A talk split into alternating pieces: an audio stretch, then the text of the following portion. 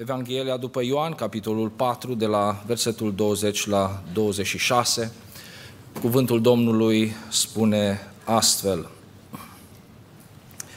Părinții noștri s-au închinat pe muntele acesta și voi ziceți că în Ierusalim este locul unde trebuie să se închine oamenii. Femeie, i-a zis Isus, crede-mă că vine ceasul când nu vă veți închina Tatălui nici pe muntele acesta, nici în Ierusalim. Voi vă închinați la ce nu cunoașteți. Noi ne închinăm la ce cunoaștem, căci mântuirea vine de la iudei. Dar vine ceasul și acum a și venit, când închinătorii adevărați se vor închina Tatălui în duh și în adevăr, fiindcă astfel de închinători dorește și Tatăl.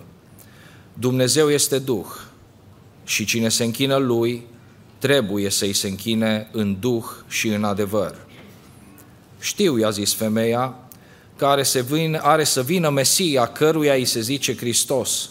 Când va veni El, are să ne spună toate lucrurile. Iisus i-a zis, eu, cel care vorbesc cu tine, sunt acela. Amin. Vă invit cu respect să vă reocupați locurile. Mă bucur în această seară să fiu la închinare, la poarta cerului, împreună cu dumneavoastră, frați și surori, de aceeași credință. Mulțumesc fratelui păstor Nelu Filip pentru invitația pe care mi-a făcut-o să vestesc cuvântul lui Dumnezeu și pentru început doresc să vă transmit salutul Bisericii Emanuel din Sacramento, care se găsește la Roman, capitolul 15, versetul 13 și care spune astfel Dumnezeul nădejdii să vă umple de toată bucuria și pacea pe care o dă credința, pentru ca prin puterea Duhului Sfânt să fiți tari în nădejde și care sunteți de acord, spuneți un amin. amin. Dumnezeu să vă binecuvinteze.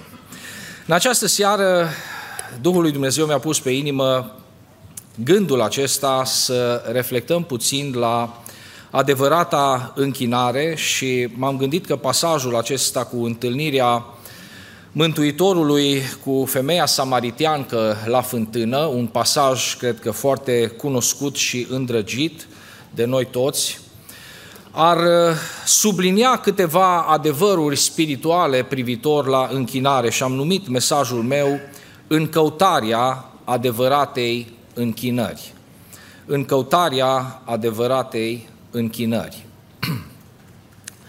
Termenii pe care îi folosește cuvântul lui Dumnezeu privitor la închinare sunt uh, deosebit de importanți pentru că înțelegându-i pe aceștia vom înțelege modul în care ne putem apropia de acest Dumnezeu Sfânt care ne-a chemat la închinare, ne-a poruncit să ne închinăm înaintea Lui și ne-a creat cu scopul să slujim de laudă slavei Lui. Să aducem o închinare plăcută este ținta pe care o avem ca și biserică răscumpărată de Domnul Isus Hristos și cred că acest cuvânt este folositor pentru fiecare suflet, tânăr sau în vârstă, pentru toți cei care îl căutăm pe Dumnezeu în sinceritate. Mă întorc la termenii folosiți de cuvântul lui Dumnezeu, fără să vă aduc în limba greacă sau ebraică, ci doar înțelesul lor în uh, limba pe care o înțelegem fiecare dintre noi și câțiva dintre aceștia vor fi suficienți ca să înțelegem modul în care ne putem raporta la Dumnezeu atunci când venim și intrăm în prezența Lui. Noi căutăm fața lui Dumnezeu, venim la rugăciune, venim la un timp de laudă și închinare, cum mai este numit, un timp de ascultare de cuvântul lui Dumnezeu. Și aș vrea să subliniez faptul că toate aceste uh, acțiuni pe care le întreprindem, toate aceste lucruri pe care le facem atunci când uh, intrăm în prezența lui Dumnezeu reprezintă o formă de închinare înaintea lui Dumnezeu. Și cuvântul lui Dumnezeu ne arată despre oameni care s-au închinat și au folosit uh, poate diverse atitudini sau înfățișări înaintea lui Dumnezeu, au luat o anumită poziție de reverență, de smerenie și aș sublinia între termenii aceștia proșternerea, închinarea cu fața până la pământ, plecarea pe genunchi înaintea lui Dumnezeu. Apoi adorarea lui Dumnezeu într-o stare de uimire, atunci când ești uimit de frumusețea caracterului lui Dumnezeu, de dragostea lui Dumnezeu, de sacrificiul Mântuitorului, de ceea ce a făcut Dumnezeu pentru tine, intri într-o atitudine de închinare, ești uimit, ești copleșit de această dragoste a lui Dumnezeu și te închini înaintea Lui. Apoi, în închinare, oamenii își ridicau mâinile spre cer, binecuvântau pe Domnul. Ridicarea mâinilor înaintea lui Dumnezeu reprezintă dorința noastră de a-L înălța, de a-L proslăvi pe Cel care este veșnic viu, pe Cel ce șade pe scaunul de domnie și este singur vrednic să primească închinarea noastră.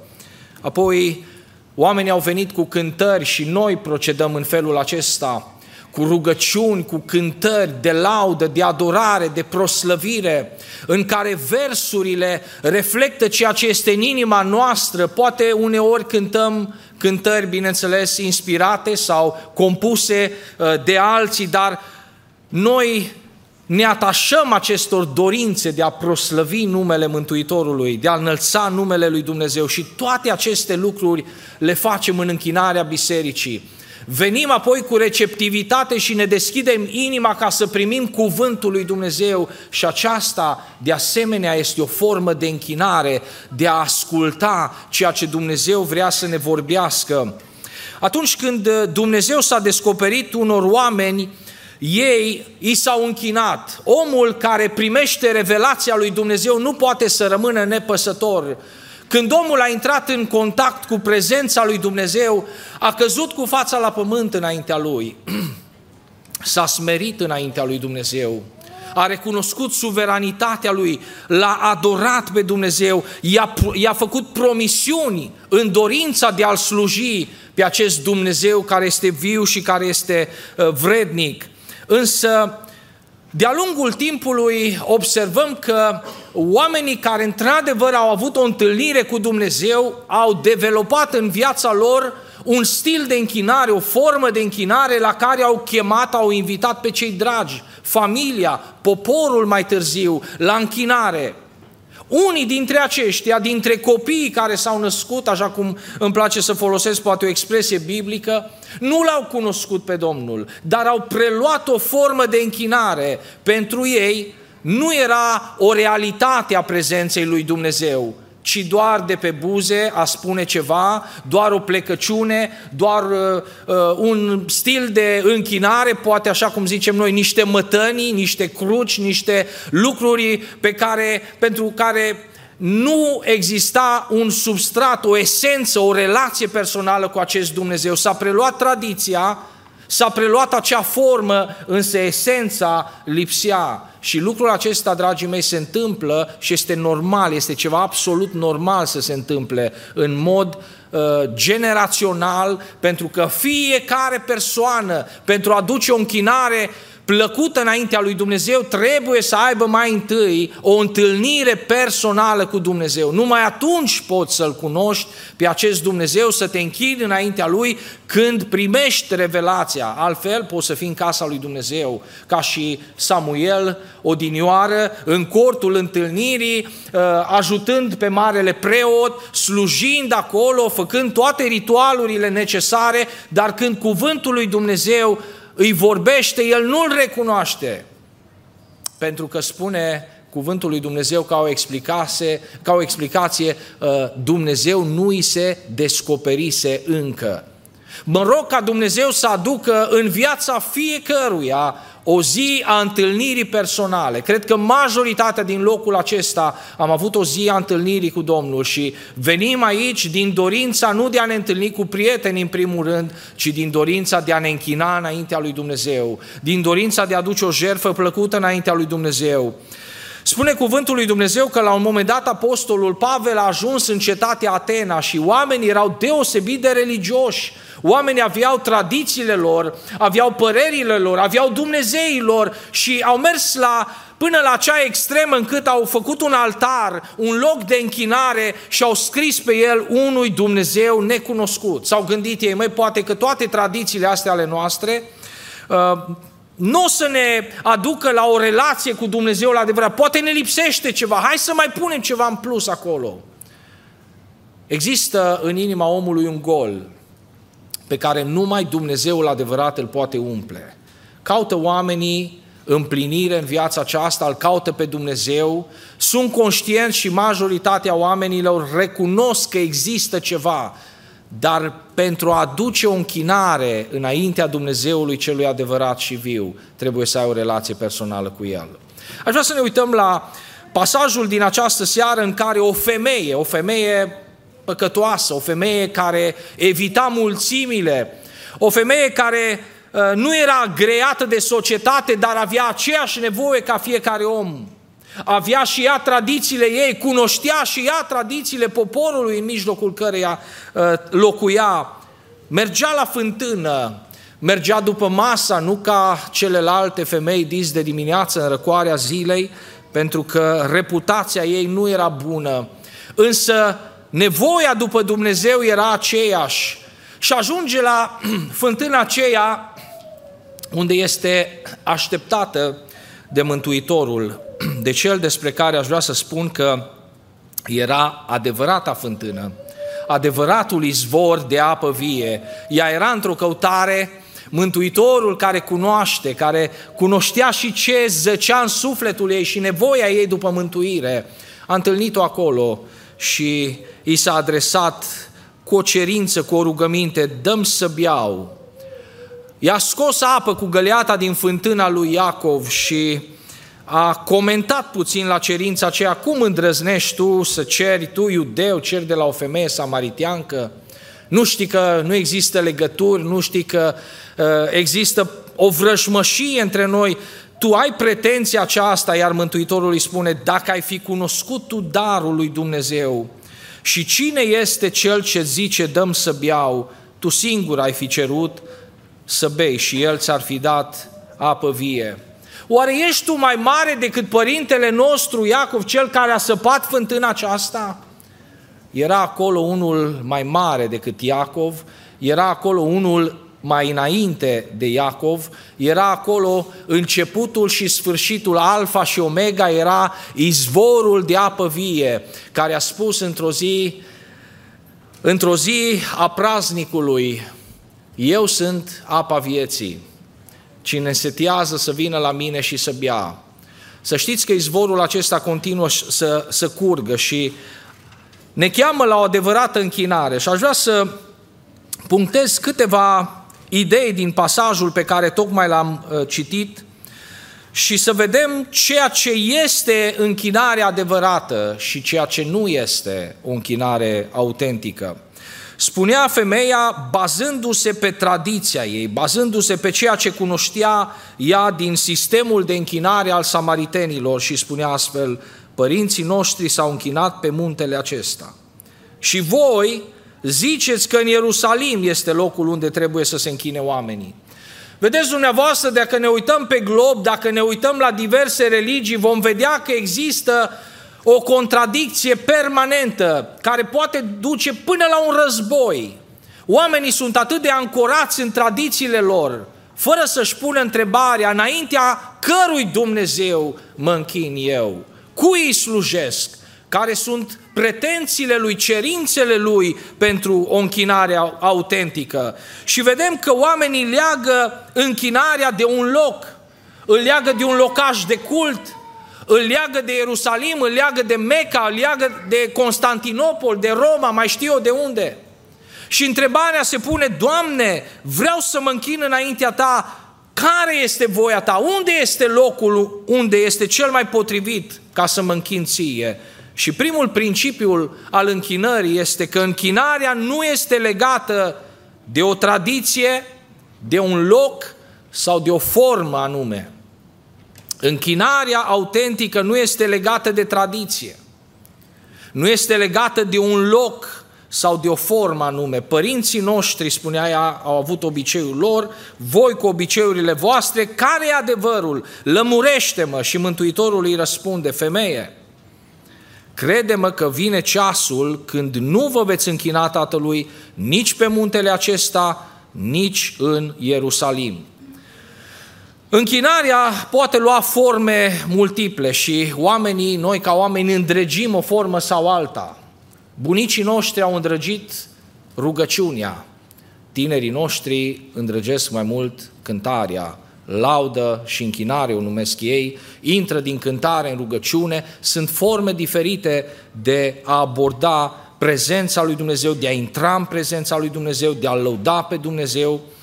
Însă lucrurile acestea nu trebuie să ne separe, nu trebuie să ne acuzăm reciproc sau să zicem asta e mai bine sau cealaltă e mai bună, ci să căutăm prezența lui Dumnezeu, cu ceea ce ne deschide inima și apetitul după prezența lui Dumnezeu, după sfințenia lui Dumnezeu și să ne apropiem într-un chip vrednic de sfințenia lui Dumnezeu. Închinarea așadar nu este legată de un loc, ea poate fi în orice loc, într-un templu sau în natură, într-un locaș de închinare sau în casa ta, în mașină sau pe bicicletă, în picioare, în genunchi, Există modalități în care putem intra în prezența lui Dumnezeu, dar ceea ce așteaptă Domnul este o inimă curată atunci când intrăm în prezența Lui. O inimă curată este tot ce îmi doresc, așa spune o cântare frumoasă pe care noi o îndrăgim și o cântăm. Un mod de închinare moștenit printr-o tradiție în cea mai frumoasă catedrală poate ajunge doar o formă de închinare, fără conținut, fără viață, fără dragoste de Dumnezeu și fără prezența Lui. Însă adevărata închinare, aș vrea să vă spun și să subliniez, este un mod de viață. Spune cuvântul lui Dumnezeu ca o cerință în Vechiul Testament că focul de pe altar nu avea voie să se stingă niciodată, trebuia să ardă neîncetat.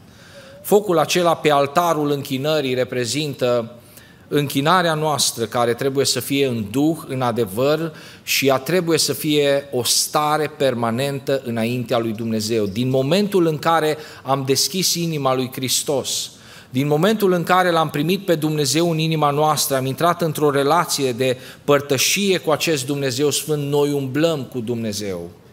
Nu există doar momente, nu există uh, pentru creștin numai ziua de duminică sau de joi când mergi să te întâlnești cu Dumnezeu. Noi umblăm cu Dumnezeu. Noi ne închinăm permanent înaintea lui Dumnezeu. Spunea apostolul, tot ce faceți, să faceți ca pentru Domnul, conștienți de prezența lui Dumnezeu. Noi prin munca noastră ne închinăm, depinde cum o facem, o putem aduce ca o închinare înaintea lui Dumnezeu, prin dărnicia noastră, prin cântul nostru, prin ruga noastră, prin ascultarea noastră, prin uh, a asculta de vocea Duhului Sfânt când îți zice să-i spui cuiva despre Hristos, toată această umblare, toate aceste activități și viața noastră întreagă trebuie să fie o închinare înaintea lui Dumnezeu și Domnul să ne ajute la lucrul acesta. Închinarea nu este legată de un loc, închinarea nu are de a face cu tradiția, ci închinarea este o comuniune cu Hristos, o umblare permanentă în prezența lui Dumnezeu, cu frică de Dumnezeu,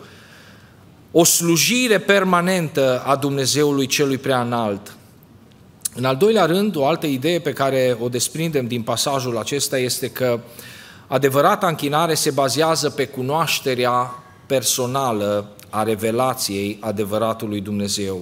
Și vreau să vă dau versetul 22, unde Mântuitorul îi spune femeii, voi vă închinați la ce nu cunoașteți.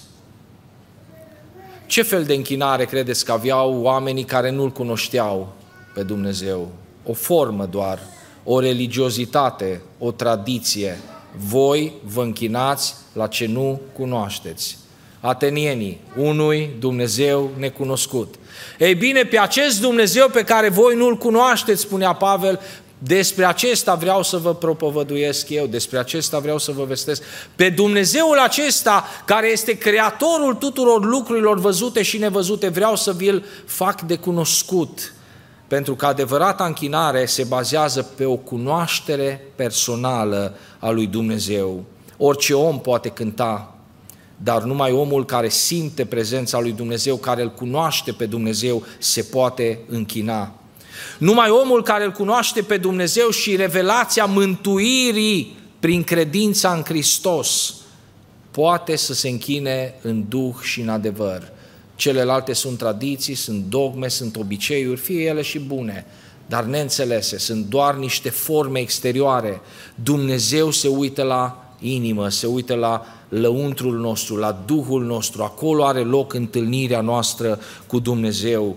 De aceea mă rog ca Dumnezeu să se facă de cunoscut fiecărui român, fiecărui om. Este așa de important să primim revelația lui Dumnezeu și m-am gândit la o, o definiție poate a închinării și mă gândeam astăzi și mi-am notat aici închinarea este răspunsul omului în uimire, în adorare și proșternere la revelația lui Dumnezeu.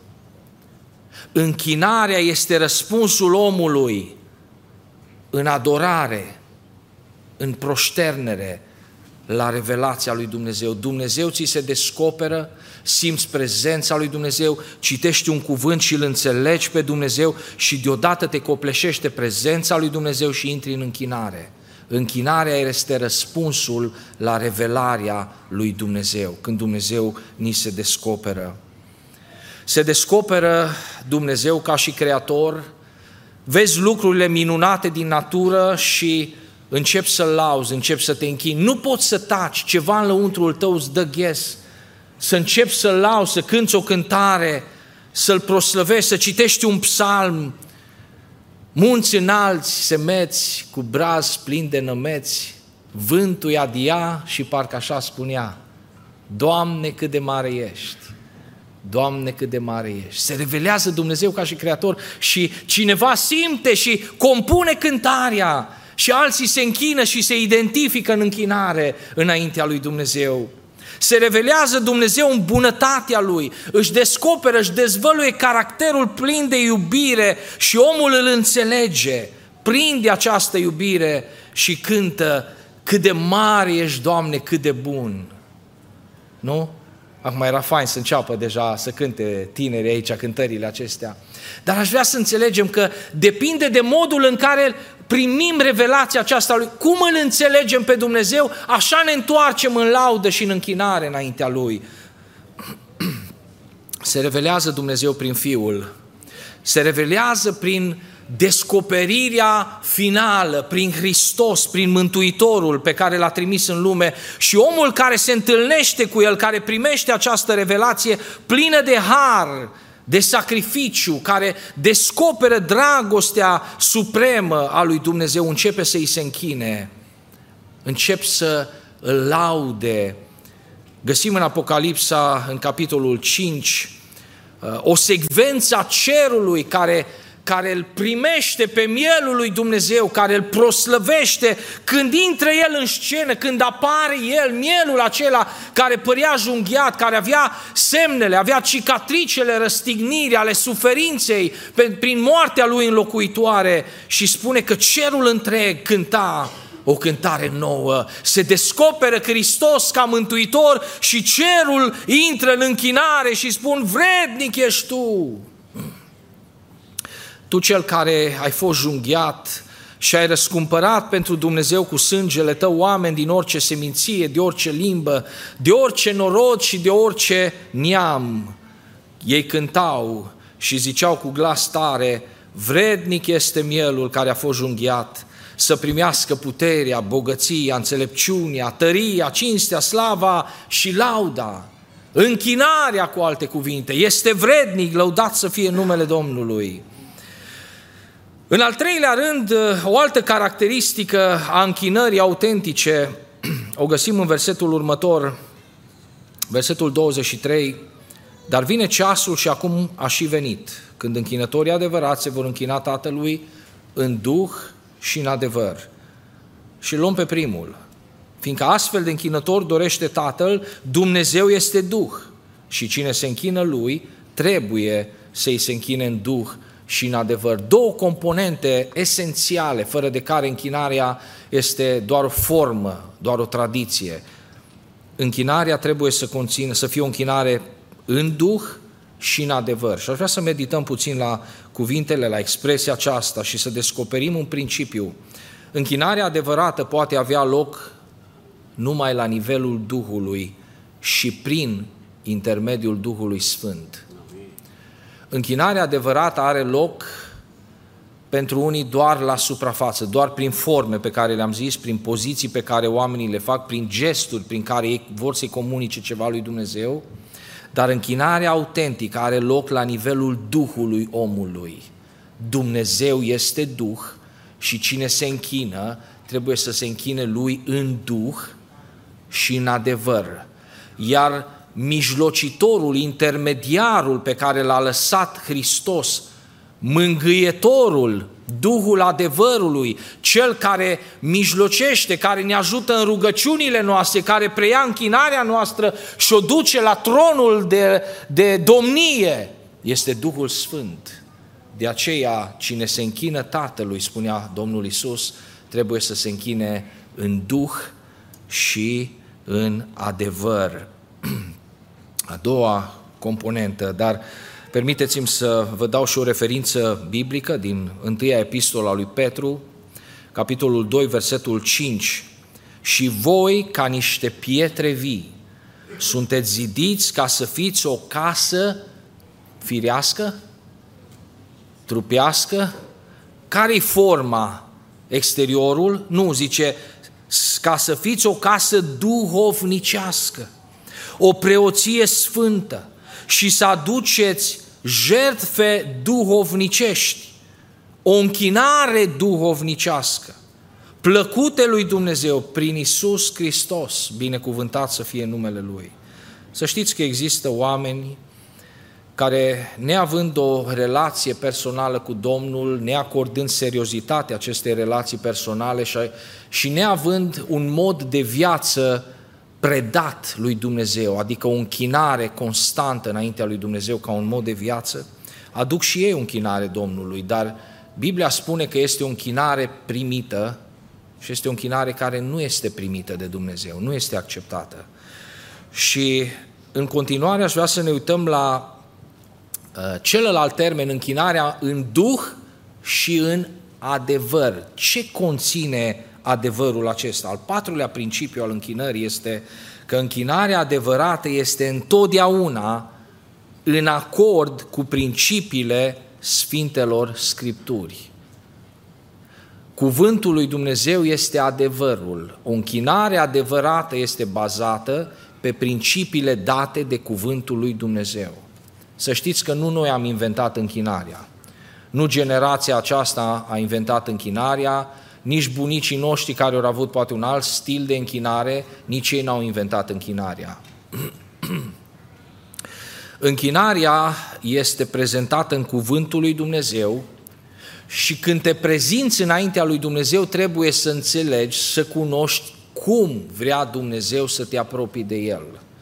Au fost oameni care au plătit scump pentru că n-au știut să se apropie de Dumnezeu cu reverența necesară cu teamă sfântă. O, ce ades se întâmplă să vedem tineri ușuratici care au impresia că închinarea este așa un mod în care ei să apară în fața publicului, să devină vedete, să uh, cânte fără băgare de seamă, fără să se gândească cui îi cântă, cum este viața lor. Spunea psalmistul cred că psalmul 108, gata îmi este inima să cânte Dumnezeule. Este gata inima noastră? Ne gândim noi că trebuie să fim pregătiți, să fim gata, să intrăm în prezența lui Dumnezeu, pregătim instrumentele, ba unii în timp ce biserica intra în rugăciune, în închinare, ei gâdilă corzile, uh, ei nu sunt într-o închinare, ei sunt atenți la, la aspectul exterior mai mult. Mă rog ca Duhul lui Dumnezeu să facă în bisericile noastre liderii de închinare, cântăreții, grupurile care conduc adunarea în închinare, să fie conștienți că și ei se închină acolo, că scena, dragii mei, nu este aici, scena este acolo, în cer, Acolo se desfășoară adevărata închinare. Noi toți suntem închinători înaintea lui Dumnezeu. Indiferent unde stăm, mai în față, mai în spate, mai pe scenă, mai în hol, Noi toți ne închinăm înaintea lui Dumnezeu și intrăm cu sfială, cu reverență înaintea unui Dumnezeu care este sfânt și care are niște percepte clare în Scriptură despre modul în care trebuie să ne apropiem de El. Spunea înțeleptul în Eclesiastul, capitolul 5, versetul 1, păzește-ți piciorul când intri în casa Domnului, în casa lui Dumnezeu, în prezența lui Dumnezeu, dacă vreți la locul de închinare. Ai grijă, apropie-te mai bine să asculți. Un mod de închinare este ascultarea, atenția, de a simți prezența lui Dumnezeu, atenția la versurile care se cântă, la mesajul care se aduce, că altfel spune, dacă nu faci așa, dacă intri cu nebăgare de seamă, dacă nu ești preocupat să ai o inimă gata, pregătită de închinare, vei aduce jertfa nebunilor. Că ei nu știu că fac rău cu asta, nici nu s-au gândit că să poate să uh, fii într-o atitudine greșită în închinare înaintea lui Dumnezeu. Închinarea adevărată este întotdeauna potrivită cu cuvântul adevărului, cu Scriptura. Niciodată să nu mergeți, dragii mei, și mă adresez în special tinerilor, că cei mai în vârstă au o stabilitate, sunt mai înrădăcinați dar vine câteodată câte un val și de multe ori vine așa mai din vest și aduc tot felul de învățături și despre închinare și îi corupe pe unii, pe unii prin bani, pe unii printr-o uh, poziție, prin reputație, prin o poziție așa mai în față și îi duce și îi învață după aceea un alt sistem de închinare. Dragii mei, trebuie să fim atenți să nu mergem după moduri de închinare nebiblice. Dacă nu găsim precedent în Scriptură, să nu facem lucrurile acestea. Dacă facem numai ce găsim în Scriptură, dacă ne închinăm după modelul apostolic, nu o să greșim. Sunteți de acord cu mine? Noi nu o să greșim. Ei petreceau timp în închinare, în părtășie frățească, în studierea Scripturilor, în rugăciune, în cântare, în frângerea pâinii, dacă vom face lucrurile acestea pe care le-am primit și noi și le transmite mai departe, nu o să greșim. Dar dacă vine unul cu o invenție nouă și începe și face tumbe și o ia la fugă prin biserică și face concurs, poate aici nu a ajuns încă, nu știu, dar poate ați auzit că prin America sunt biserici din alea. Cu tot felul de manifestări, că nu știi ce e acolo, circ sau balamuc, nici într-un caz loc de închinare. Să nu te duci după astfel de oameni să cauți închinarea adevărată, închinarea în duh și adevăr, închinarea bazată pe cuvântul Scripturii inspirat de-a Duhul lui Dumnezeu. Același Duh care preia închinarea și o duce înaintea lui Dumnezeu este Duhul care a inspirat Scripturile. Nici o prorocie nu se tâlcuiește singură, oamenii n-au vorbit de la ei, au vorbit mânați de Duhul Sfânt. Duhul Sfânt inspiră Scripturile, Duhul Sfânt ne educă, ne învață cum să trăim, ne învață cum să ne închinăm. Dumnezeu are percepte clare în cuvântul Lui. Dacă nu cunoaștem cuvântul, s-ar putea să nu aducem o formă de închinare plăcută lui Dumnezeu. De aceea este bine să abordăm subiectele acestea. Vor spune unii și am auzit de multe ori că, știi, uh, sinceritatea e ceea ce contează. Dumnezeu se uită la inimă și vin oricum. Și vin de multe ori pe o scenă și sunt o ispită pentru biserică, prin modul în care se comportă, în care se îmbracă în loc să conducă poporul în închinare înaintea lui Dumnezeu, în loc să atragă atenția poporului înspre Dumnezeu, să fie un indicator spre cer, ei atrag atenția asupra lor. Dragii mei, oameni care vin și spun, uh, știi, sinceritatea contează, nu contează altceva. Aș vrea să-i contrazic. Aș vrea să vă spun că oricât de sincer ar fi omul, sinceritatea nu garantează că închinarea lui este primită înaintea lui Dumnezeu. Unii susțin că Dumnezeu primește orice fel de muzică, orice fel de stil muzical. Pe unii doare capul când îi aud. Dar vreau să vă spun că nu ajunge să fii sincer, trebuie să ții cont de cerințele lui Dumnezeu revelate în Scriptură. Inima contează, spun ei. În Biblie scrie că inima este deznădăjduit de rea, este înșelătoare. Te bazezi pe sentimente când intri în prezența lui Dumnezeu sau te bazezi pe adevăr, pe Scripturi. Dacă te bazezi pe sentimente, odată o să fii pe val și odată o să fii sub val. Dacă te bazezi pe cuvânt, te vei simți ca pe o stâncă, stânca viacurilor, slăvit să fie numele Domnului. Dragii mei, sinceritatea nu garantează o închinare plăcută înaintea lui Dumnezeu. Și o să vă dau câteva exemple din Scriptură. Nadab și Abihu, doi fii de preot, fiii lui Aron, aduși în slujba preoției să conducă închinarea, să aducă jertfe înaintea lui Dumnezeu, n-au respectat cuvântul lui Dumnezeu care spunea să aducă jertfa, dar să aștepte ca focul să vină de sus. Și au pus ei înșiși foc la jertfa aceea. Au încercat să-L ajute pe Dumnezeu. Permiteți-mi să fac o paranteză, că Duhul lui Dumnezeu mă deviază în direcția aceasta. Să știți că există unii care vor să conducă închinarea și să-L manipuleze pe Duhul Sfânt. Să manipuleze și să aducă ei foc. Cred că dacă fac ei ceva așa mai deosebit, o să vină Duhul. Să nu ne lăsăm amăgiți, dragii mei. Dumnezeu i-a pedepsit cu foc și în loc să cadă focul pe jertfă, a căzut focul pe ei și au murit înaintea Domnului. Noi ne-am făcut, noi, noi avem de-a face cu un Dumnezeu Sfânt. Noi trebuie să cunoaștem adevărul cuvântului Dumnezeu. Îl avem pe un altul, de exemplu, un om foarte sincer, un om bun, un om atent, un om preocupat de lucrarea lui Dumnezeu. Numele lui era Uza. Aduce poporul Israel chivotul întâlnirii, îl aduc de la filisteni. Filistenii ăștia l-au trimis cu carul și nu au pățit nimic. Și acum îl preia poporul Israel și vor să-l mute și ei. Hai să-l mutăm acum la Ierusalim. Și la un moment dat, carul se mișcă și chivotul era gata să se răstoarne și Uza vrea să-l ajute pe Dumnezeu și pune mâna. Credeți că nu din sinceritate a făcut asta? Eu cred că a fost un om foarte sincer. Dar nu a cunoscut ce scrie aici. Nu a cunoscut cerințele lui Dumnezeu.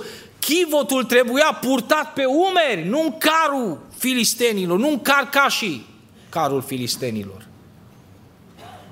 Să simți greutatea, să simți povara, să simți sfințenia lui Dumnezeu. Și un Dumnezeu sfânt, un Dumnezeu atotputernic, n-are nevoie să-L ajuți tu. Când Duhul lui Dumnezeu lucrează, când Dumnezeu vrea să schimbe inima, când Dumnezeu schimbă atmosfera într-o biserică, când se pogoară Duhul Sfânt, îl simt toți, nu îl simte numai unul. Și nu are nevoie Dumnezeu de artificii și nu are Dumnezeu nevoie să fie ajutat. Are nevoie să vadă o inimă deschisă, o inimă sfântă înainte de a fi sinceră. Dar bineînțeles că și sinceritate, normal. Comul sfânt este și sincer, este duhovnicesc. Dar un om cunoscător de adevăr, care știe Domnul, așteaptă de la el să ne apropiem cu reverență, cu o teamă sfântă. Nu imediat, haideți, aplaudați pentru Hristos! Mi se face rău când aud lucrurile astea, dragii mei, în biserici. Și ne condamnă până și ortodoxi. Dragii mei, ne apropiem de un Dumnezeu sfânt și trebuie să avem o atitudine potrivită cu adevărul Cred că sunteți în asentimentul meu, cred că vorbesc bazat pe cuvântul lui Dumnezeu. Dacă nu au făcut apostoli așa ceva, vrem să inventăm noi artificii de felul acesta? Credem că aducem atmosferă prin asta? Aș vrea ca atmosfera din adunare să fie copleșită de prezența Duhului Sfânt. Și pentru asta Dumnezeu nu are nevoie nici de mine, nici de altcineva. Dumnezeu poate face, o face El. Simți un duh de rugăciune, Marile treziri s-au întâmplat fără ca oamenii să aștepte. S-au rugat, într-adevăr, au fost unii oameni care s-au rugat. Trezirea din țara Galilor, uh, vorbesc istoricii că așa seara când alții mergeau la culcare, deodată oamenii au fost copleșiți de prezența lui Dumnezeu și au început să meargă spre biserica din sat.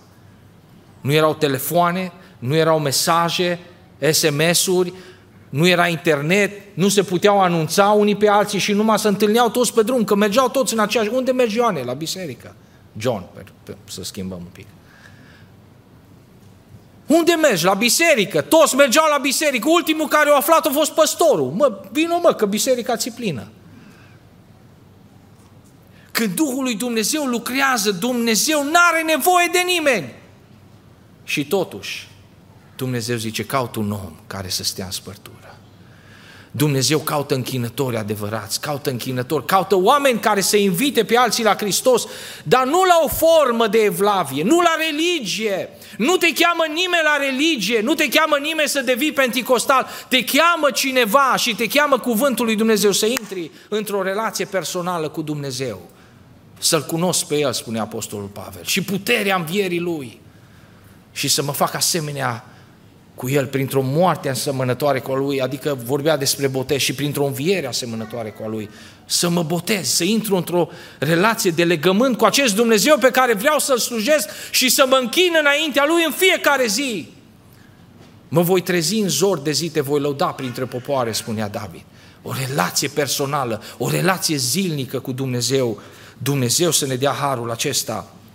Așadar, sinceritatea, dragii mei, nu este garanția că vom face o slujbă plăcută înaintea lui Dumnezeu. Știți că uh, Saul, care urmea să devină apostolul Pavel, a prigonit biserica lui Hristos din sinceritate pentru Dumnezeu.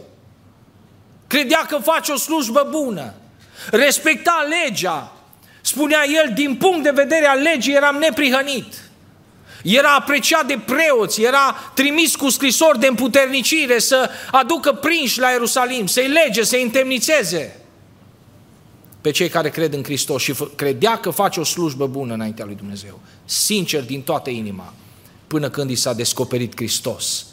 Revelația lui Hristos l-a făcut să cadă cu fața la pământ l-a făcut să capituleze, l-a făcut să se pocăiască, să recunoască nimicnicia lui, să recunoască că deși a crezut că îl slujește pe Dumnezeu, a crezut că se închină înaintea lui Dumnezeu prin faptele acelea, prezența lui Hristos, descoperirea lui Hristos l-a făcut să-și vină în fire, să-și dea seama pe ce cale era și să se întoarcă la Dumnezeu la adevărat. Numai atunci când Dumnezeu se revelează, se descoperă unuia de o altă religie, și am auzit recent, am vorbit cu un frate aici, chiar în Timișoara, care are un verișor în Orient, în Irak, misionar, și spunea, oamenii vin la Hristos în urma unor descoperiri prin vise, prin vedenii. Hristos li se descoperă acolo unde omul, unde misionarul ajunge mai greu.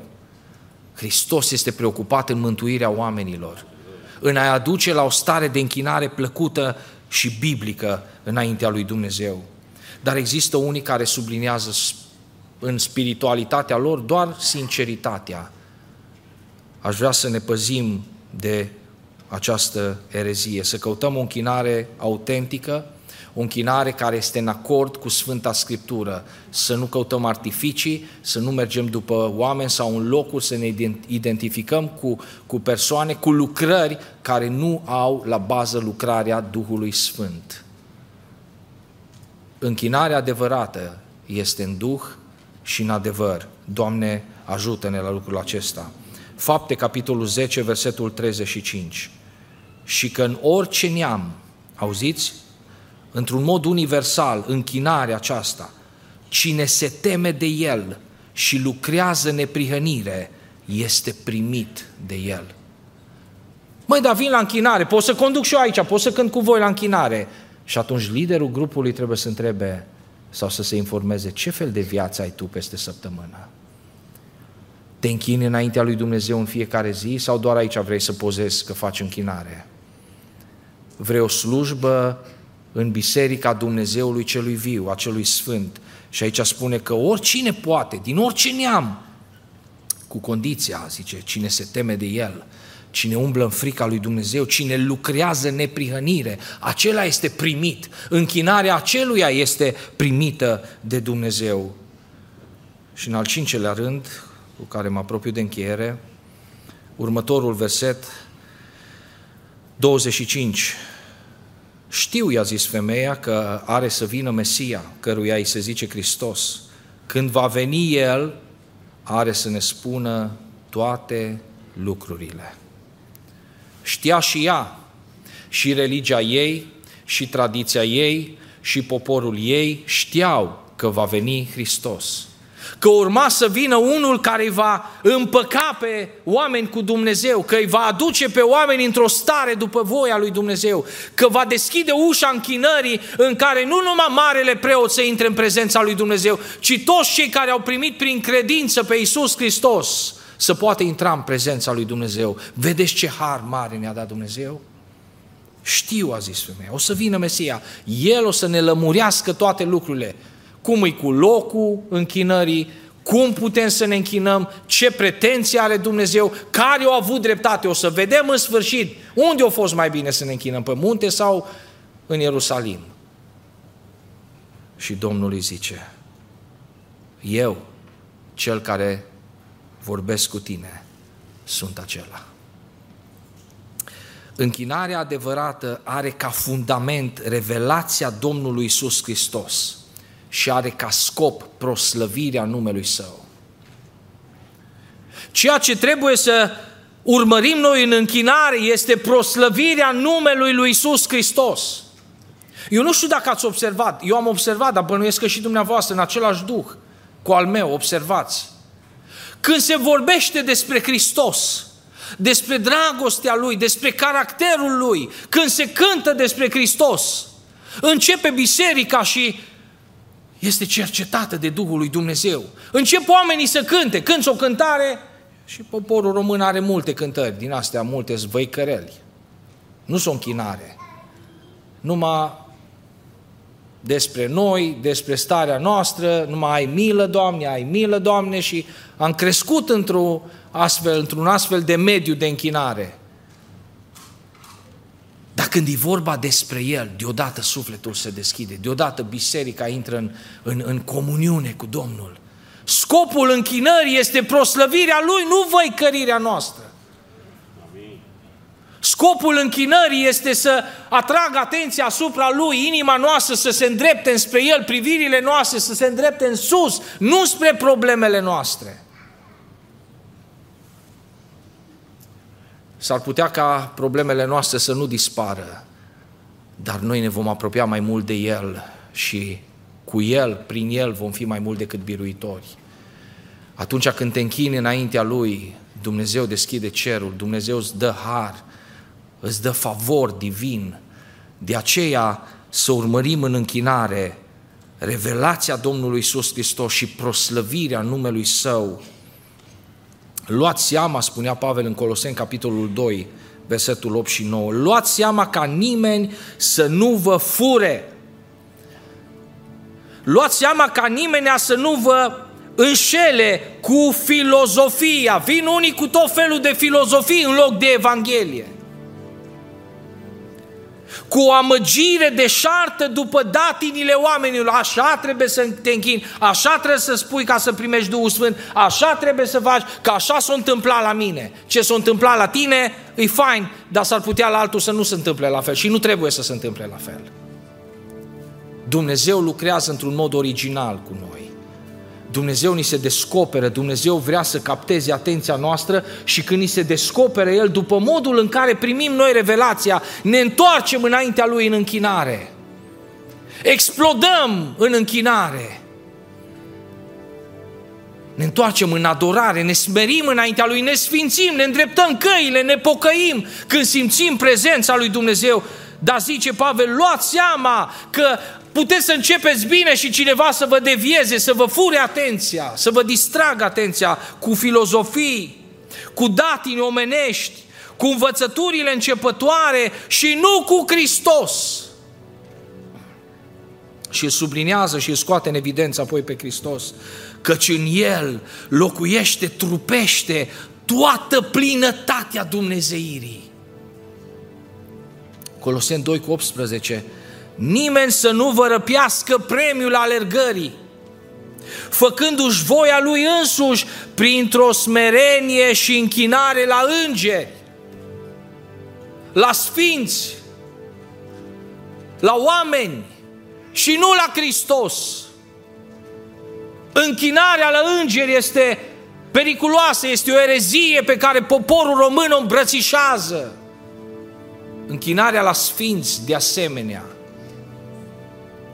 Închinarea adevărată îl are numai pe Hristos. Din El, prin El și pentru El sunt toate lucrurile. El este chipul Dumnezeului celui nevăzut. Cel întâi născut din toată zidirea. Cel întâi născut dintre cei morți. Cum, Doamne, cum? Ce? Păi ori mai învia și alții în vechime, din Vechiul Testament. O înviat chiar, chiar Hristos în timpul vieții Lui pe pământ pe alții. De ce expresia aceasta? Cel din tâi născut dintre cei morți. Pentru că Hristosul înviat din morți nu mai moare. Ceilalți au murit din nou. Hristos rămâne. Hristos rămâne pe tron, Hristos rămâne Dumnezeu, Hristos rămâne Mântuitor, Hristos rămâne vrednic să primească închinarea. O venit la mine unul și a zis, mă, ă, am ajuns la concluzia că noi greșim, noi trebuie să ne închinăm numai înaintea lui Dumnezeu. Dumnezeu i-a dat slava. Dumnezeu a pretins și a zis toți îngerii lui Dumnezeu să-i se închine. Trimite pe Fiul lui în lume și zice toți îngerii lui Dumnezeu să-i se închine. Și tu mai vrei să te închini la îngeri? Tu vrei să te închini la sfinți? La icoane pe pereți? La o formă moartă? La o tradiție? La o dogmă? să ai un fel de religiozitate, dar să nu-L cunoști pe adevăratul Dumnezeu, să n-ai o relație personală cu Hristos, ai pierdut totul. Femeia mergea și avea sete în inima ei, mai mare decât setea din trupul ei. A lăsat găleat acolo pentru că l-a întâlnit pe izvorul dătător de viață care era Hristos. Mă rog ca Dumnezeu să ni se descopere fiecăruia, mă rog ca Dumnezeu să, de, să se descopere copiilor, fiilor, fiilor risipitori, generației care încă nu l-a cunoscut pe Hristos, care se închină doar într-o formă, că vin aici și copiază și citesc și ei. E bine că veniți aici, dar trebuie să aibă loc o întâlnire personală cu Hristos. Revelația lui Hristos te va duce într-o închinare plăcută înaintea lui Hristos. Filipeni, capitolul 2, versetul 9 la 11. De aceea și Dumnezeu l-a înălțat nespus mai mult și i-a dat numele care este mai presus de orice nume, pentru ca numele lui Isus să se plece orice genunchi al celor din ceruri, de pe pământ și de sub pământ. Și orice limbă să mărturisească spre slava lui Dumnezeu Tatăl că, haideți să spunem toți, că Iisus Hristos este Domnul. Când te închini și spui Iisus Hristos este Domnul, aduci o închinare înaintea lui Dumnezeu Tatăl. Nu este nicio deosebire. Eu și Tatăl, spunea Mântuitorul, suntem una. Cum poate să amăgească diavolul pe cineva în felul acesta să zică nu mă închin lui Hristos, că îl deranjează pe Dumnezeu Tatăl?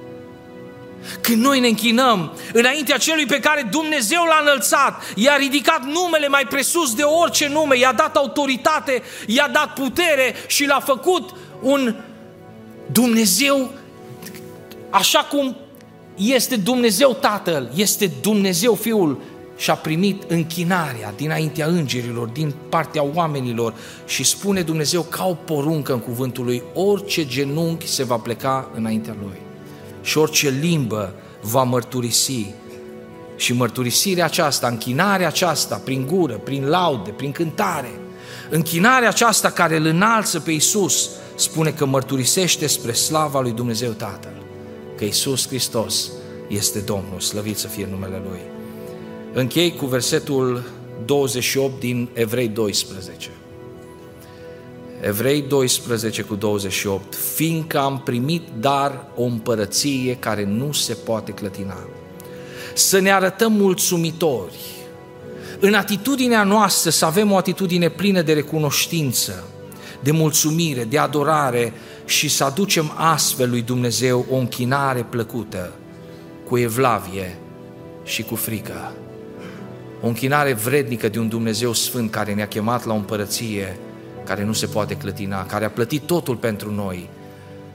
Am vrea să ne închinăm, fratele Nelu mi-a spus, dacă simțim călăuzirea Duhului și aș vrea, am vrea să ne închinăm înainte acestui Dumnezeu așa de sfânt.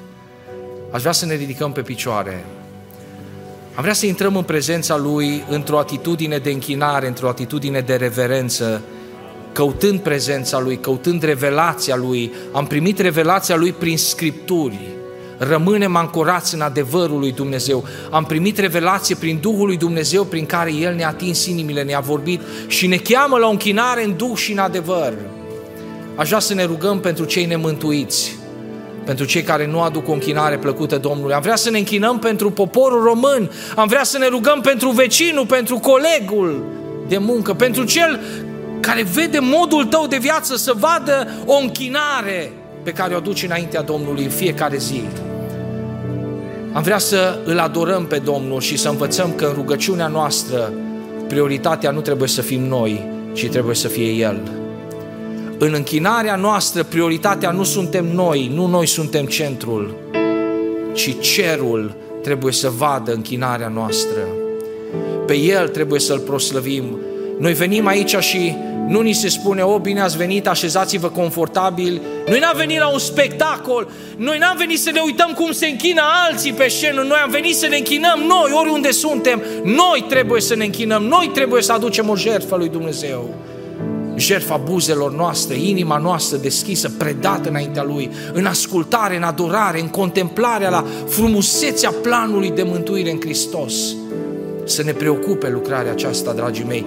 Iar dacă nu suntem într-atât de duhovnicești, să ne smerim, să ne proșternem, să zicem, Duhule Sfinte, am nevoie de Tine, am nevoie de ajutorul Tău în închinare, că eu nu pot să o aduc, eu sunt un om firesc, am nevoie de Tine, Duhule Sfinte, ca să mă faci un om duhovnicesc, ca roada Duhului să rodească în noi, ca să ne ajut să înțelegem voia lui Dumnezeu, să nu ne bazăm pe noi, să nu ne bazăm pe meritele noastre, ci pe Hristos și pe El să-L înălțăm și în numele Lui să-L binecuvântăm. Haideți să binecuvântăm numele Domnului în cântare și apoi în rugăciune, în închinare, în adorare. Dumnezeu să vă binecuvinteze. Amin.